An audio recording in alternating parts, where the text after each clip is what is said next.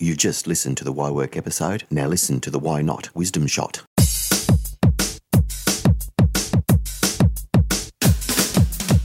Alan, what's happening? Sarah's sex is happening. Why? Do I need to ask why? Here we go. Why? Well, I'm interested in sex because that's where the salacious tales with serious implications are.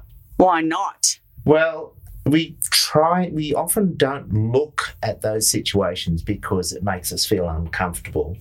But that's where you find really interesting issues of employment law and relationships between employers and employees. And it's a very raw, primal way to discuss the human experience, isn't it?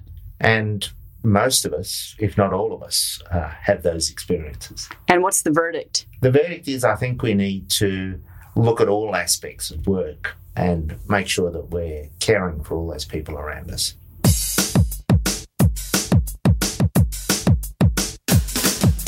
Sex or no sex? Safe sex.